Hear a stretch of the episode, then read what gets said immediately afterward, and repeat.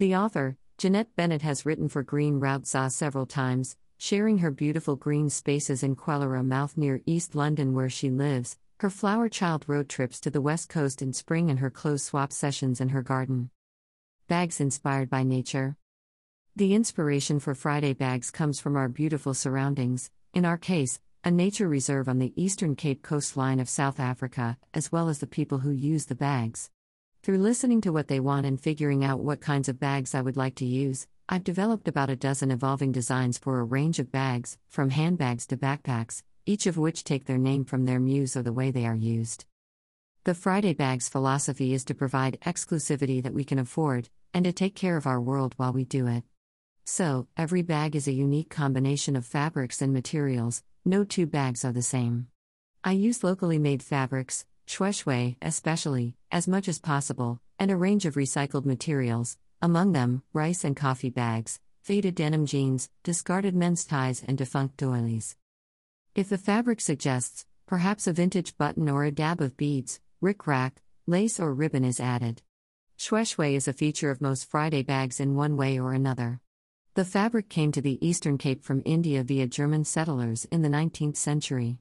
The people quickly made it their own, and, today, this strong pure cotton in beautiful colors and designs is indisputably South African. Shweshwe is still made in the Eastern Cape.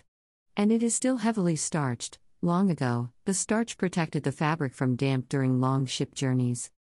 Its proper name is indigo dyed discharge printed fabric, and the traditional blue is still wildly popular. It's also known as German print.